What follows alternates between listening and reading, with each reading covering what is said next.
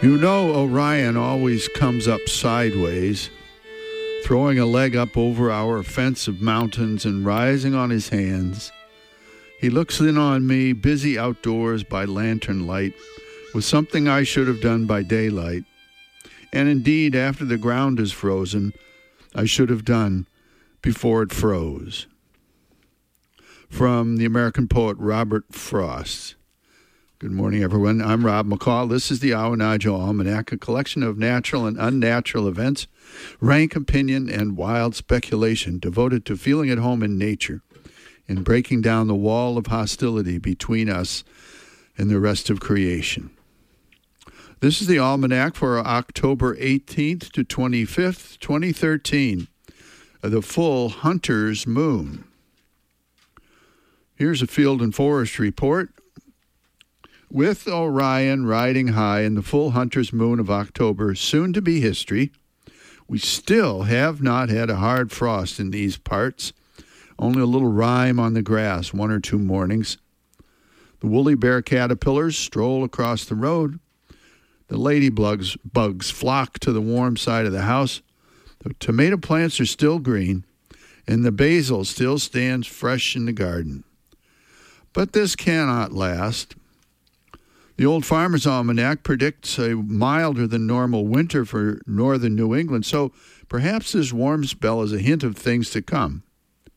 Or perhaps the almanac is pure fantasy and we'll see cold that would freeze the hinges of hell. We won't know for sure until spring.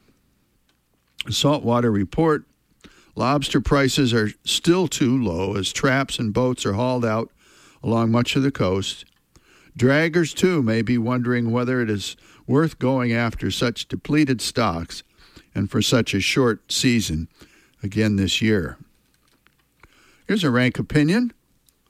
The shutdown of the federal government seems to be over for now, though maybe only for a time.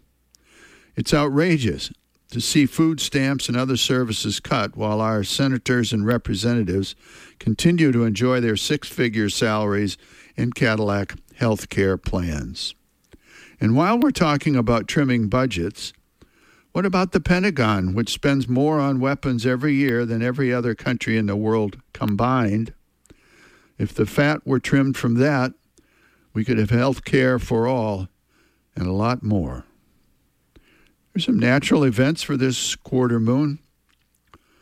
For an old tree hugger like your commentator, working up the firewood can be a little like cleaning up after the battle between David and Goliath, handling the bones of giants. After Jesus healed a blind man, the, the man saw men as trees walking. And after over 40 years of working with trees, I can say that the man saw truly.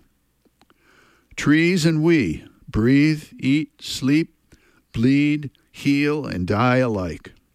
We both have trunks, limbs, and lungs. Their lungs are on the outside, ours are on the inside. We both have skeletons, skin, and circulatory systems. So, a tree lover can be forgiven if the woodshed sometimes feels like a slaughterhouse. Nevertheless, putting up a few cords of wood in the woodshed can be a powerful meditative experience. While the hands perform the simple task of stacking, the heart and mind are free to wander where they will, following flights of fancy to the far corners of the world, known or unknown. The cool air, the fresh perfume of wood, and the repetitive motion gradually untie the mental knots smooth out the wrinkles of the soul, and heal the wounds of the heart, so that the woodstacker emerges renewed and refreshed into a world washed clean. Our debt to the arboreal realm is limitless. We build our houses and furnishings from trees. They keep us warm, feed us with fruit and nuts, give us sweet syrup, they lift our eyes unto the hills and to the heavens from whence our help comes. They inspire us with their grandeur, their majesty, and their colors. And we even bring trees into our houses for the holidays. There's nothing to compare to the satisfaction of a full woodshed or the sound of an axe ringing as it splits seasoned oak, or the aroma of a birch or maple fire on a frosty morning, or the deep heat of a century old wood range at the heart of a Maine kitchen. These are the kinds of fulsome pleasures that petroleum simply cannot give. And the nearer we are to these elegant wooden simplicities, the nearer we are to the real ground of our being.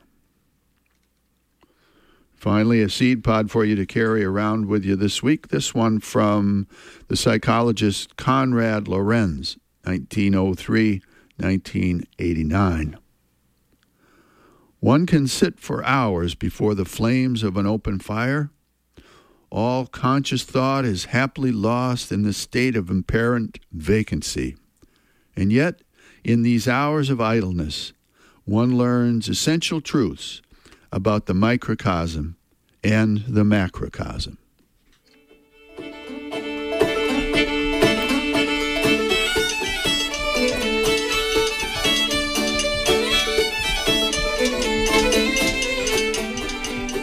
Well, that's the almanac for this quarter moon, but don't take it from me. Go out and see for yourself.